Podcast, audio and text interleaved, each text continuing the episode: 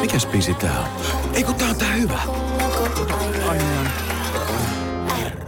K-A-F.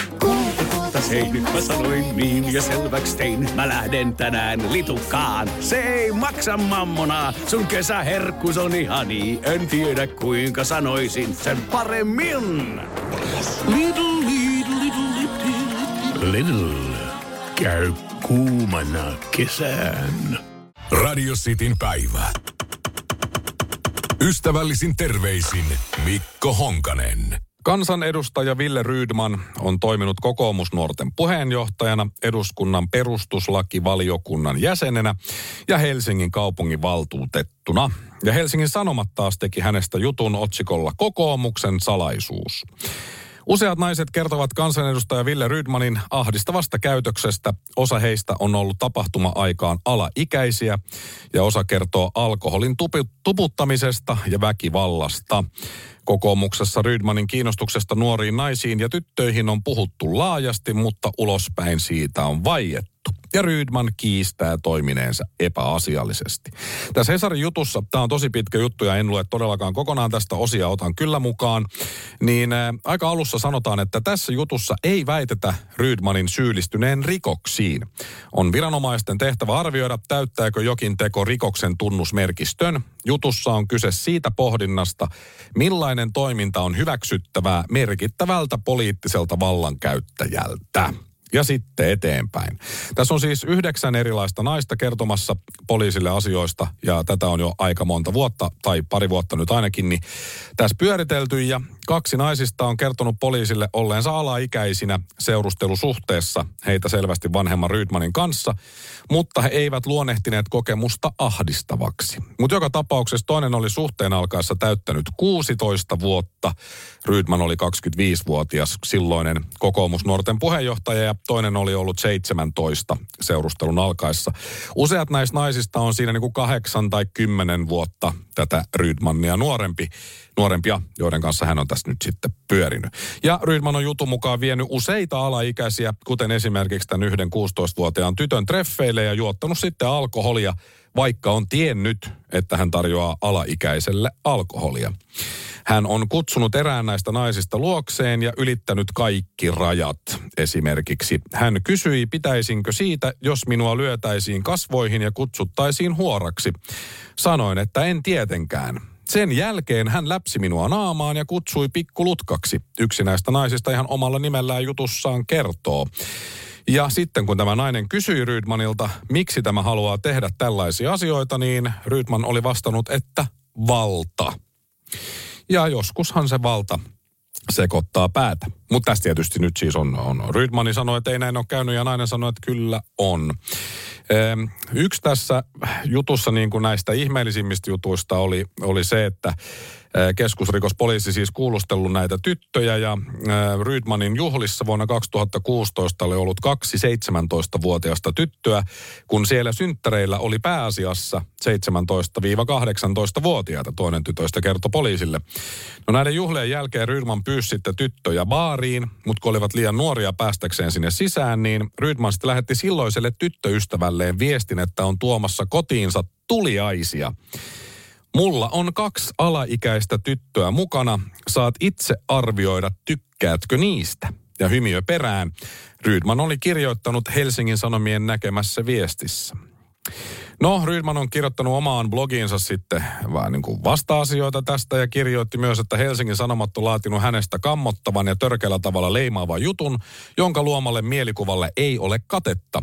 Tulen erittäin todennäköisesti tekemään aiheesta rikosilmoituksen törkeänä kunnian loukkauksena. En tiedä, onko jo tehnyt tätä, mutta jos tekee rikosilmoituksen, niin sekään ei välttämättä johda mihinkään niin kuin enää Rydmanin syytöksetkään niin kuin lain silmissä tällä hetkellä vielä. Mutta kumpaa tässä nyt sitten uskoisi? Oot iso joukko lähinnä miehiä, on tässä nyt ilmoittanut parin päivän sisään lähinnä eilen ja tänään, että uskoo mieluummin, että yhdeksän naista, poliisin pöytäkirjat, todistajat ja sitten vielä kolme journalista, joka se jutun on tehty, tehnyt, niin ne valehtelee. Kun taas sitten yksi mies on kuulemma käyttäytynyt täysin asiallisesti ja yhtä miestä uskotaan, että, että siinä mielessä niin tämä on vähän nyt kinkkinen tilanne tässä. Ja sitten se, mikä oli mun mielestä kaikkein omituisinta, joka leimaa Rydmanin ainakin mun silmissä, jos ei nyt syylliseksi, niin ainakin erikoiseksi hahmoksi, on se, että hänellä on siellä himassaan sellainen mappikaappi. Rydman on printannut kaikki keskustelut, joita hän on muiden kanssa käynyt. Hän sanoi, että sinustakin on kaapissa mappi, tämä yksi nainen kertoo. Pelottaa, mitä tietoa sinne on kerätty ja miksi. Ja Rydman on myöntänyt Hesarille, että hänen kotonaan tosiaan on sellainen mappivitriini, jossa on tietoja ihmisistä. Niin minkälainen ihminen pitää kaikki keskustelut ihmisten kanssa tallessa, printattuna jossain mapissa ja samalla kysyn, että minkälainen se teidän kotona oleva arkisto on, johon säilytätte ihmisten kanssa käydyt keskustelut? Mulla kun ei sellaista ole, niin olisi kiva kuulla, että keillä kaikilla on ja minkä kokonen se on. Se on nyt niin, että jos nämä Rydmanin kohdistuvat syytökset onkin totta, niin kokoomus, varsinkin jos on siellä tiedetty näistä, koska vähän tuosta jutusta kävi ilmi, että olisi tiedetty, niin aika monen ihmisen olisi syytä erota esimerkiksi puheenjohtaja Petteri Orpo. Hän kirjoitti toki, niin kuin pitääkin tässä kohtaa, että kokoomuksessa ei hyväksytä minkäänlaista häirintää, epäasiallista käytöstä tai valta-aseman väärinkäyttöä. Aikuisilla on vastuu myös alaikäisten hyvinvoinnista. Ja näinhän se on. Onko Orpo sitten joskus kysynyt Rydmanilta, että mitäs meni toi sun viikonloppu tossa? No Rydman vastaa, että no juotin alaikäisiä känniin. Mitä helvettiä? Hei hei, Orpo hyvä, se ei ole teknisesti ottaen laitonta tai on se vähän, mutta ei sitä poliisi rupea kato tässä tutkimaan. Ja kun näitä juttuja oli niin paljon ja kaikissa toistui hyvin hyvin samanlainen kaava, niin Ville Rydmania aika moni voisi kuvailla sanalla, joka alkaa p Ja siinä on kolme i-kirjainta myös. Se on poliitikko. Ystävällisin terveisin Mikko Honkanen. Ja tähän perään passiivis-aggressiivinen hymiö. Radio Cityn päivä.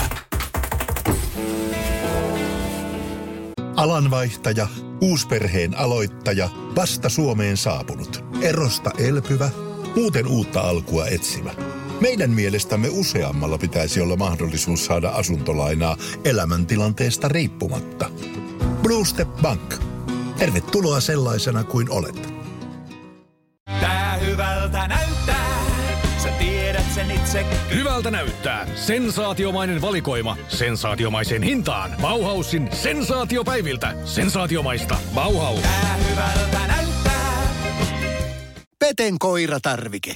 Nopea, luotettava ja kotimainen lemmikkitarvikekauppa. Tule suurmyymälöihimme tai tilaa näppärästi netistä.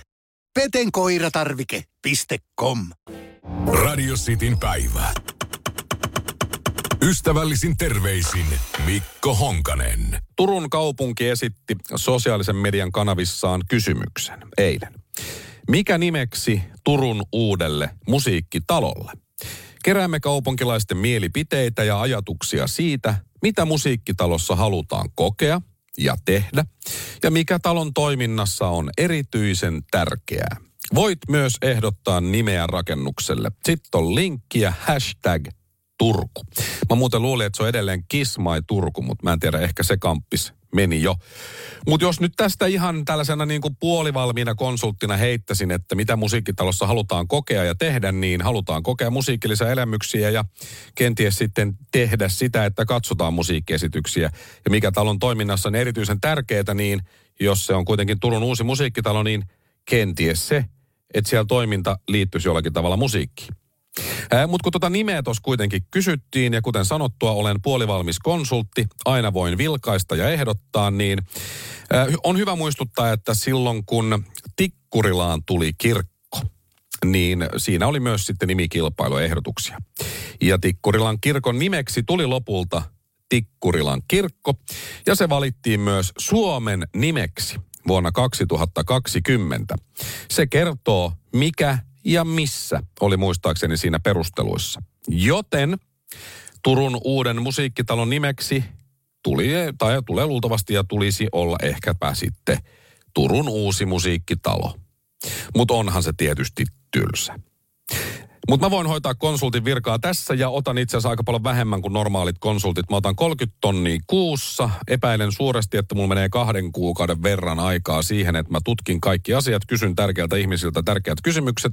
Joten noin 60 000 euron plus muutamat viinerit, jaffat ja vishyt siihen päälle ja tietysti kilometrit päälle, niin voin tulla ehdotukseni kanssa ulos, printata sen ihan paperille ja sanoa, että miten olisi, kuulkaa Turun kaupunki, Turun musiikkitalo. Ja sitten siellä joku sanoo, niin, niin, niin, mutta kun ei se ole yhtään kansainvälinen se nimi. Mä sanoin, että ei hätää, kato, mulla on tässä liuta muitakin nimiä. Turku Music Centeri. Siinä on kansainvälistä klangia ja hyppysellinen sellaista jotain virtaviivaisuutta. Ja senhän voi helposti myös lyhentää nimeen Tumusen. Tumusen.com kaikki löytää sinne. Ja jos joku vielä alkaa vapisemaan, niin mä voin sanoa, no okei, okei, okei, on mulla tällainenkin Music House of Turku. Tai sitten jos halutaan vielä niin kuin kansainvälisempi meininki, niin Music House of Ubo. Siinä sitä oltaisiin sitten nettiosoitteiden kanssa. Toki kun kyse on Turusta, niin eh, toivottavasti se yksi ehdotus menee läpi, minkä huomasin jostain. Se oli Matti ja Teppo Areena.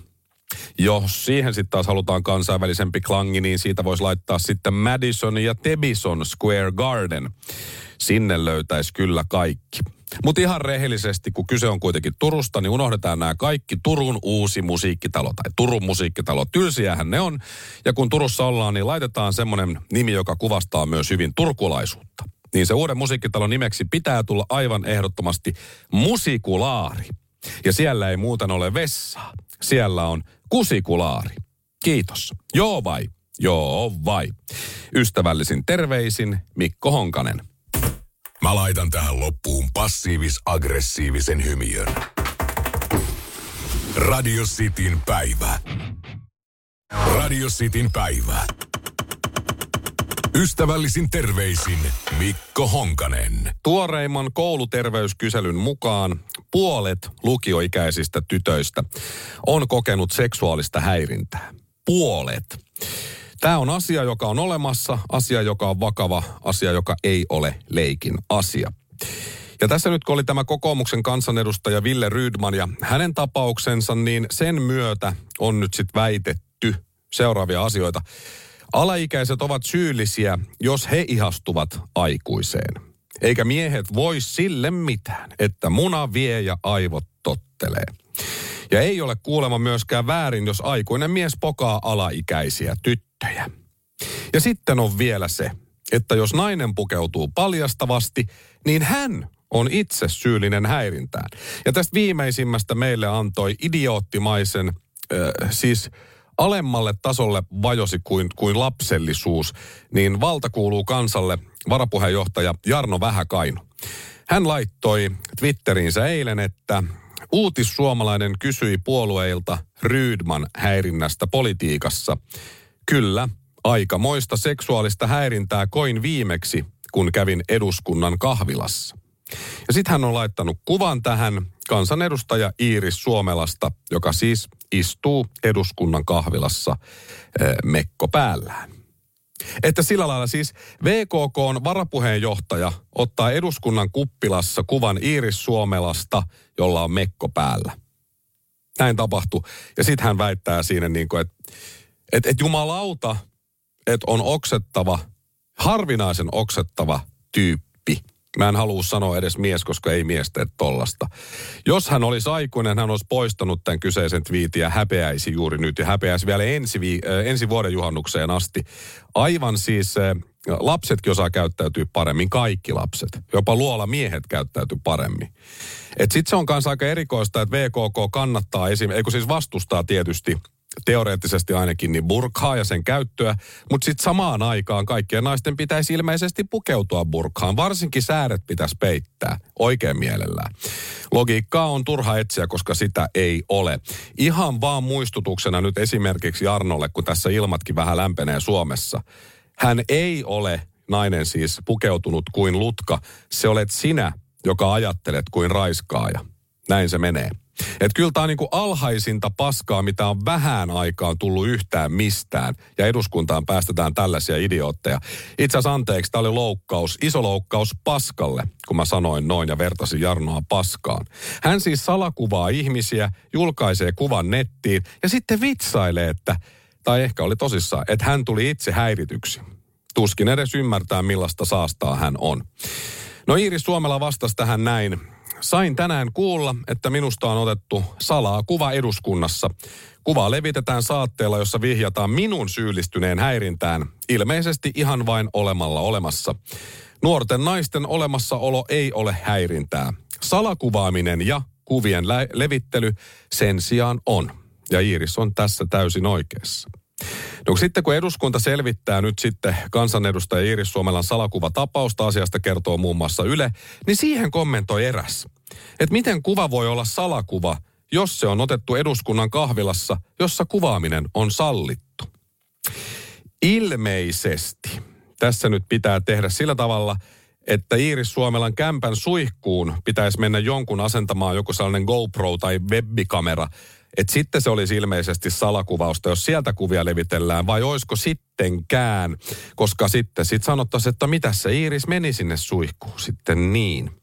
Naisen paljastavat vaatteet ovat miehen seksuaalista häirintää, sanoo esimerkiksi Jarno Vähäkainu ja esimerkiksi Taliban. Et siinäkin mielessä tämä on aika ironista, että näin on nyt päässyt sitten käymään. Mutta siis miten naisten pitää pukeutua, jotta se ei ole miehiin kohdistuvaa seksuaalista häirintää? No siihenhän on vain ja ainoastaan yksi vastaus. Ihan sama, miten, kunhan vaan muistaa jättää tissit ja perseen kotiin. Siis luola miehilläkin oli paremmat käytöstavat. Ja en ole ihan varma missä, mutta jossain on Neandertalin ihminen, joka häpeää sitä syvästi, että on sukua Jarno Vähäkainulle. Ystävällisin terveisin Mikko Honkanen. Noin. Passiivis-aggressiivinen hymiö. Radio Cityn päivä. Radio Cityn päivä. Ystävällisin terveisin Mikko Honkanen. Kansainvälinen jalkapalloliitto FIFA järjestää jalkapallon MM-kilpailut loppuvuodesta. Ja koska nyt on kesäkuu, niin FIFAn sivuilla kerrotaan hienosti sateenkaarilipun äh, kautta ja kuvalla, että FIFA celebrates Pride Month. Tämä sateenkaarilippu kiertää koko FIFAn pääkonttorin Zyrihissä nyt kesäkuun aikana. Ja FIFAn kaikki sosiaalisen median kanavat ja tilit sisältävät tämän sateenkaari-brändäyksen. Siinä logossa on sateenkaarin värit Pride-kuukauden kunniaksi ja FIFA haluaa myös tehdä kaikkensa, jotta jalkapallon MM-kilpailut on kaikille tervetullut ja tasa-arvoinen tapahtuma. Mutta sitten samaan aikaan, kun tämä marras-joulukuussa Katarissa pelataan nämä MM-kisat, niin siellä on sitten avioliiton ulkopuoliset seksisuhteet ja homoseksuaalisuus kiellettyjä. Kansainvälinen jalkapalloliitto FIFA on varoittanut asiasta, sillä siitä voi langeta peräti seitsemän vuoden vankeustuomio. Eli jos on avioliiton ulkopuolista seksiä tai jos olet ylipäätään homoseksuaali, niin voit jäädä sinne sitten seitsemäksi vuodeksi, että sanotaan toista ja kuitenkin tehdään täysin päinvastoin. FIFAhan voisi esimerkiksi tämmöisen varottelun sijaan niin esimerkiksi olla myöntämättä kisoja vastaavanlaisiin maihin, mutta se on tässä kohtaa myöhäistä. Jalkapallossa nyt sitten tietysti kaapista tulleita ei kovin montaa ole tässä vuosisatojen varrella ollut, mutta mutta ei se tarkoita sitä, etteikö niitä siellä ole.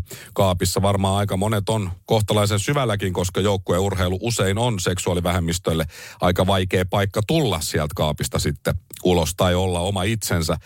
Eikä asia varmasti auta se, että maailman suurimman lajin kattojärjestö vie kisat tällaiseen maahan kuin Kataria. Tänhän ei pitäisi olla ylipäätään mahdollista tai ylipäätään tämmöisten lakien mahdollista missään, mutta nyt vaan kävi näin. Fifassa varmaan odotetaan vaan, että kisat saadaan pelattua ja kaikki negatiivisuus vaimenee. Siinähän on aika paljon kaikkea muutakin kuin pelkästään ihmisoikeuksien polkemista ja sillä tavalla ainoa syy, miksi kisat Katarissa on, on tietenkin raha. Eikä mikään muu. Ihmisoikeuksilla, ihmishengillä, tasa-arvolla, kaikilla näillä ei ole mitään tekemistä asian kanssa, pelkästään raha puhuu. Ja aika moni on sitä mieltä, että nämä kisat pitäisi jättää kokonaan väliin tai vähintään siirtää sitten muualle. Todella monet pelaajat ja maajoukkueet myös on ottanut kantaa jo näihin asioihin, mikä on tietysti hyvä asia, mutta menevät tietysti sitten, ketkä on kisoihin päässyt, niin sinne sitten pelaamaan. Jos Fifalla olisi yhtään selkärankaa, se voisi tiedottaa Katarille, että seksuaalisuuden perusteella tapahtuvasta syrjinnästä rapsahtaisi heille reilut sakot tai vankeustuomiot tai kisojen siirtoa muualle harkitaan. Mutta se, että kisat nyt siirrettäisiin muualle, niin olisi aika aika härskiä kyllä sekin, kun ottaa huomioon, että vuosi sitten, yli vuosi sitten tehtiin uutinen siitä, että yli 6500 siirtotyöläistä on kuollut Katarissa sen jälkeen, kun maa sai kymmenen vuotta sitten järjestettäväkseen jalkapallon MM-kisat. Että sitten nämä kaikki kuolemat, joita on varmasti tullut tuhansia jo lisää tässä reilussa vuodessa, niin olisi ollut tavallaan sitten aika turhia. Ai mitä mä ajattelen tehdä? Ja ajattelin tehdä, kun marraskuussa kisat alkaa. No, tietysti katsoa niin monta matsia kuin mahdollista ja toivoa, että joku mun suosikkimaista voittaa ja tietenkin siis siinä samalla sitten paheksua sohvalla tätä Katarin tilannetta ja ihmisoikeuksien polkemista ja FIFAn kaikkea korruptuneisuutta ja, ja rahan himoa. Mutta saatan kyllä laittaa jonkun paheksuvan tweetinkin aiheesta, että ei näin. Ajatuksia ja rukouksia, niitähän kuuluu aina laittaa tällaisissa tapauksissa ja sitten vaan jatkaa elämää ihan normaalisti. Jotenkin tässä kävi nyt niin, että mä lähetin kuitenkin sitten lopulta nämä ystävälliset terveiset itselleni. No, ystävällisin terveisin Mikko Honkanen. Ja tähän perään passiivis-aggressiivinen hymiö. Radio Cityn päivä. Tunnet Bluestep Bankin asuntolainoistamme. Mutta tiesitkö, että voimme tarjota asunnon omistajalle asuntovakuudellista lainaa? Kokeile voisitko säästää kilpailuttamalla nykyiset korkeakorkoiset luottosi asuntovakuudellisella lainalla. Bluestep Bank. Tervetuloa sellaisena kuin olet. Itse. Hyvältä näyttää. Sensaatiomainen valikoima. Sensaatiomaiseen hintaan. Bauhausin sensaatiopäiviltä. Sensaatiomaista. Bauhaus. Tää hyvältä näyttää.